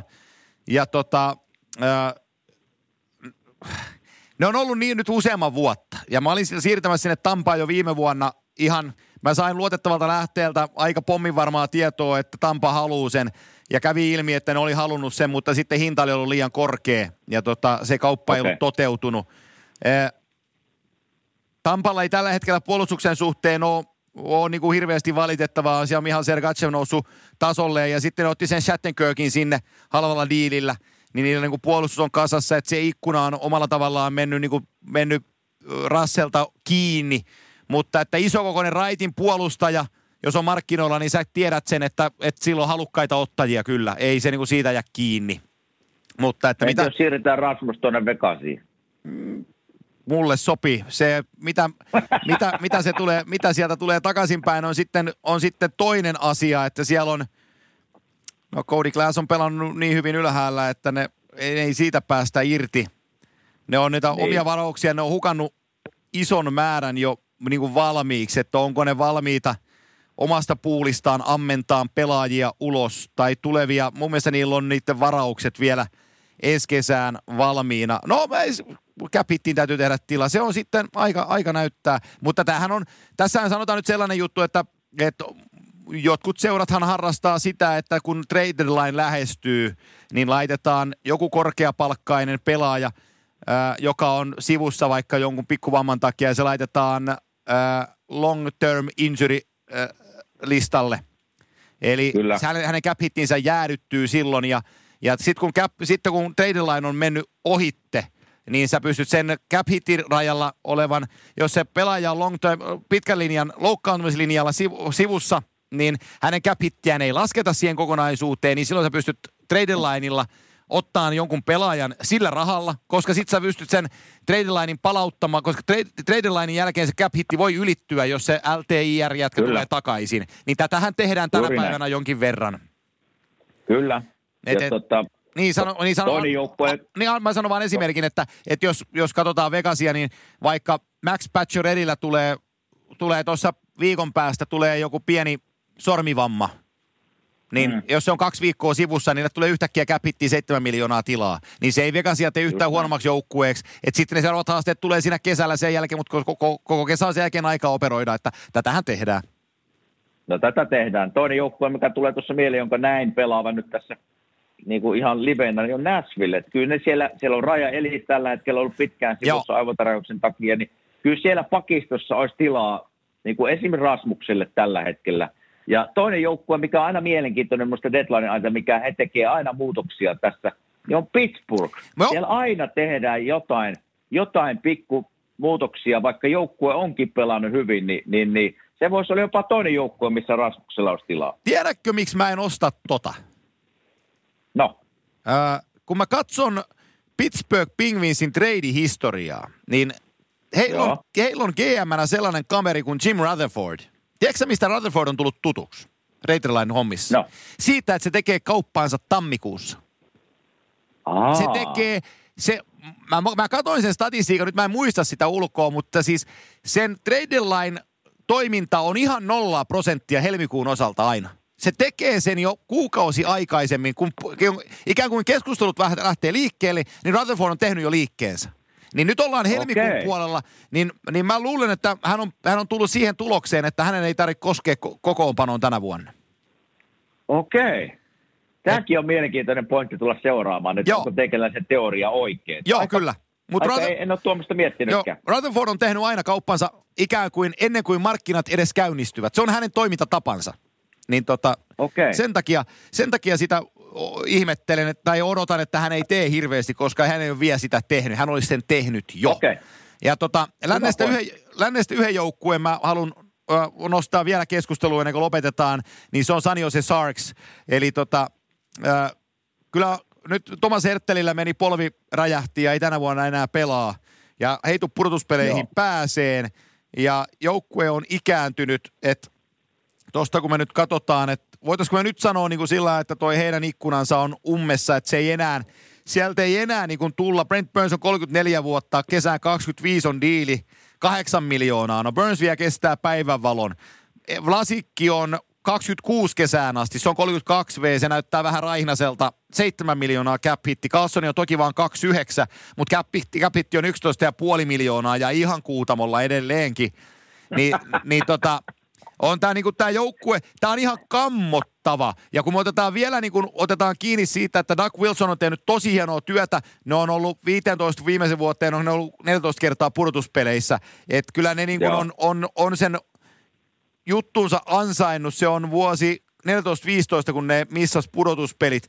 Mutta tota, Erik Carlson kaupassa niiden ensi kesän ykkösvaraus on ottavalla. Ja kun ne tulee jäämään pudotuspelien ulkopuolelle – ja Ottava tulee jäämään pudotuspelien ulkopuolelle, niin A, Ottavalla on kaksi palloa lottoarvonnassa ykköspikistä, ja teoriassa on mahdollista, että Ottava senatois ensi kesänä, kun Alex Lafreniere ja kumppanit tulee varausvuoroon, Ottava Senators varaa ykkösenä ja kakkosena ja Sani Jose ei voi kuin kattella. Niin tämä organisaatio, ai, ai, ai. sitten niillä on maalivahtina sun suosikkis Martin Jones, joka on sidottu 24 kesään asti vaan vajalla kuudella miljoonalla ja seisa, ei seisa valoja kiinni eikä ovea kiinni, saati suihkua. Ni, niin tota, aika huonosti on tällä hetkellä Saniosessa asiat. Hei, tästä kun puhuttiin, mut kun tehtiin ne veikkaukset tuossa ennen, audokka, ennen totta kauden alkua, ketkä menee playareihin, niin tota, me puhuttiin tästä Sanoseesta ja, ja se, että Joe Pavelski, yleisön suuri suosikki, kapteeni, siellä tehnyt hienon uran, lähtee joukkueesta pois. Niin se jo mulle on semmoinen merkki, että jotain Joe Pavelski näkee tässä joukkuessa – semmoista pahaa, että hän halusi lähteä varmaan hakemaan uusia haasteita, sai todennäköisesti vähän enemmän rahaa, mutta myöskin se, että sulla on semmoinen rooli joukkuessa, olet kapteeni, fanien suosikki, niin moni jääkiekkoilija ei vaihtaisi tämmöistä paikkaa muutaman, muutaman kolikon takia. Ei. Eli kyllä siellä jotain oli taustalla, mitä Joe Pavelski näki ja halusi lähteä pois. Ja tässä me ehkä nyt nähdään se tulos. Ehkä siellä kopissa ei ole kaikki hyvin, on liikaa sooloilijoita tai jotain taiteilijoita. Ja ehkä hän myös näki sen tämän sinun pointin, että tässä niin kuin alkaa ikä tulla vastaan tälle joukkueelle. Takuu varma playoff-joukkue viimeiset 15 vuotta. Mutta nyt, nyt tämä aika on ajanut ohi. Ja niin kuin just sanoit, niin mitenkä ne alkaa nyt rakentaa tätä joukkuetta uudelleen, kun on ensinnäkin pitkiä sopimuksia, joita ei moni joukkue edes halua enää vaikka ne olisi edelleen pelimiehiä, niin on kyllä rakennusprosessi edessä ja vaikea sellainen. On. Se on, se on pitkä ja kivulias. Se menee sinne... Se on, se menee sinne, näin. Joo, se menee sinne samaan kategoriaan näiden Losin ja Anaheimin kanssa, putoo Kalifornian joukkueet, että ne on sellaisessa tilassa, että niille ei ole niin kuin ja vielä mä sanon oikein synkästi, että San Jose on niistä synkimmissä, synkimmässä tilassa, että ne on vasta heräämässä siihen todellisuuteen, että tämä homma täytyy räjäyttää. Losi on tiennyt se jo Kyllä. tovin aikaa ja ne yrittää nyt tehdä siitä. Siellä on Tyler Toffoli ja kumppaneita varmaan siirtyy siirtoralla Alec Martinez ja hapuillaan, halutaan moneen joukkueeseen sieltä Losin takalinjoilta ja Anaheim tietää, että Ryan Getzlaffilla mennään sen aikaa, kun mennään ja kun Getz lopettaa, niin sitten mutta ne on niin aloittanut jo ne uudet tuulet siellä. Että Sani Joselta vasta herätään Kyllä. siihen todellisuuteen, että nyt tämä meidän Kaprani, mikä oli 15 vuotta päällä, niin nyt sitä ei enää ole. Ei sitä ole enää. Ja just niin kuin sanoit, että ne pitkät sopimukset rassaa siellä takana vielä vuosia eteenpäin, koska kukaan ei. Erik Karlsson on tässä edelleen pelimies, mutta hänellä 11 miljoonaa, niin eihän kukaan voi tämmöistä pelaajaa ottaa enää niin kuin omaan joukkueeseen. Että kyllä tässä niin kuin niin kuin Keema voi ottaa nyt katsoa kyllä syvästi peiliin, että onko minä viimeisen kahden, kolmen vuoden aikana tehnyt oikeita päätöksiä ja, ja tota, nyt se ehkä pamahtaa sen naamalle. Mä en, siis call me an idiot, mutta se Carlson, jo, jonka, joka siellä ottavassa jalkavamman jälkeen tuli kentälle – niin mä tiedän, niin kuin säkin oot sanonut sopimusneuvotteluissa, statistiikka painaa ja se mitä sä oot tehnyt painaa. Mutta jos silmät auki on katsonut lajia nimeltä jääkiekko ja katso kun Carlson operoi silloin Senatos-paidassa ja sitten Sanio se paitaa. Ja sä teet sen kanssa 27 kesään asti diilin, missä cap hitti on 11,5 miljoonaa. Niin oi, oi, oi. mä kyllä kyseenalaisen, kun Doug, vaikka Doug Wilson on itsekin pelannut jääkiekkoa, mutta että millä? Niin. Siis se on sama kuin no sä, sä olisit aikanaan sanonut, että mä oon 20 miljoonan mies. niin eihän se kuuntelu niin kuin hullukaan. Mutta siis mä, mä, mä kerro mulle, miten tuollainen sopimus voidaan tehdä. Eihän tuossa ole mitään järkeä. No ei, ei oikein. Siis se on tehty vanhoilla meriteillä se sopimus. Oh. Ja, ja kyllä tietysti nyt, jos mä katson Sannusen niin joukkueen tilastoja, niin onhan hän edelleen niin kuin kärkimies 37 pistettä johtaa hänen sisäistä pistepörssiä, mutta, mutta tota, miinus 18, no siellä on moni muu ylempänä kuin hän miinustilastoissa, että, että varmaan jollakin ta- tasolla varmasti Erik Karlsson pystyy pelaamaan vielä kovalla tasolla, mutta tässä joukkueessa, missä on valmiiksi jo vähän tämä ikäasteikko näin niin kuin ylöspäin menevä, niin, niin, niin en olisi, en olisi minä uskaltanut noin paljon laittaa rahaa Erikkiin kiinni. Ei, sama. Mutta tota, he teki sen ja nyt he kärsii siitä, että Markadov Lasikin käpitti jo 7 miljoonaa, sillä rahalla ei ota kukaan, vaikka on hyvä puolustaja. Ai, ai, ai, Brent, ai, ai, Brent ai, Burnsin joku voisi ottaa, mutta sellekin on käpitti 8 miljoonaa, sen liikuttaminen ei ole ihan helppoa. Et, et kyllä tässä niin on paljon sellaisia, sellaisia umpisolmuja. Suoraan sanoen, mitä pitää tehdä. Ja sitten sulla on Joe Thornton, melkein ensi vuodeksi pitäisi tuoda Thornton vielä takaisin kaudeksi pelaan, koska mitään muuta katsottavaa tässä joukkueessa ei ole. No niin, totta. Et, et. Mutta on, on, se semmoisessa umpisolmussa on kyllä nyt, kun heität noita cap ja palkkakattonumeroita tuohon, niin, niin, niin, millä helkutilla joku ottaa Joo. Tota, tämmöisiä pelaajajoukkueita, joilla on noin kova cap hit. Joku, niin kuin Mark Edward Flassik, onko sillä seitsemän miljoonaa oh, palkkakattonumero? Oh, niin. Oh, oh, kyllä. Voi hyvä isä. Oh, oh, oh, eikä uh, 26-vuotiaana siis se diili. Ai, et. et se on ihan, se on niinku, uh-huh. se on ihan karmeeta. Ei voi muuta sanoa. Joo. Ei voi muuta sanoa kuin huhu. Kyllä. Good luck. Joo, just näin. Just näin. Sitten sun hyökkäyksessä, mä en oikein lyödään nyt koko rahalla, kun kerran lyödään. Niin tota, Evander Kane tuli, teki jatkosopimuksen, joo, koska esitti, esitti hyviä juttuja ja silloin näytti kaikki niin kuin positiiviselta, mutta sen cap hitti on myös 7 miljoonaa. Ja tota, se on kesään 25 asti. Ja nyt mä katson, että se on 7 miljoonaa Evander Kane, niin se tekee vähän aaltoja. Toki se on jo 80 maalin rajapyykkiä lähestyy, mutta 100 minuuttia on boksia ja 35 tehopistettä 7 miljoonalla. Niin, ai, niin ai, tota, ai. En mä niinku, jos se on mun kärkihevonen, niin en mä en siihen rakentaisi. Rakentaisin ihan jotenkin muualle. Ei, kyllä tässä nyt, nyt kun näin avasit tätä palkkakattomaailmaa, niin kyllä on tota, nyt on tämä joukkue Doc Wilsonin semmoisessa umpisolmussa kyllä, että on oh. hankala avata se solmu. Joo, se, mä, mä, mä klousaan tämän Saniosi-keskustelun sillä, että kun äh, Doug Wilson on ollut siellä muistaakseni alusta lähtien, eli tota, se on ollut mm. siellä, se on ollut siellä iät ja ajat, eli ei se, se tuli, hetkinen, se tuli 9798 kaudella tuli Director Player, uh, Player Personal kärkeen sinne ja sitten GMX se 0304. Niin tota, se on nyt siellä 20 vuotta ollut gm ja silloin ikää 62 vuotta. Niin tota, olisikohan tässä kohtaa myös se GM-vaihto paikallaan? Et hän, on, hän yritti nyt ja näki, näki juttunsa ja nyt ollaan lopputuloksessa, että tämä on tässä.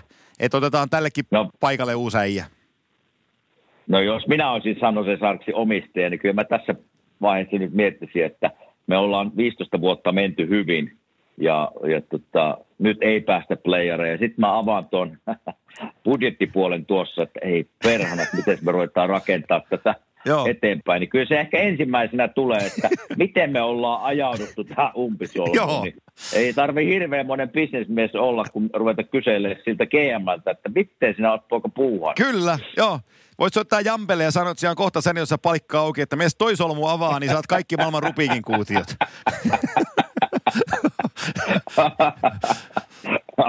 Joo. Joo. Se on semmoinen tilanne heille. Joo, no mutta tässähän tämä tuli puuttua tämän hetken tilanteet ja tota, väliä, väliaikaraportti siitä, että Q&A-kysymyksiä tuli tosi hyvin. Mä oon ottanut talteen jo, niin viikon päästä tulee kuuta, te, kuuta ja aata. Niin tota, Selvä. Näillä, näillähän me mennään viikko eteenpäin. Torstai-päivä on jälleen kimanttia päivä ja kiitoksia teille, ketkä kuuntelette meidän höpinöitä. Tätä, tätä höpinää tämä on. Tätähän se on. Niin, tätähän, tätähän se on. on. Niin, viikon päästä palataan QNAlla. Kiitos Kime. Hyvä, kiitti, moi.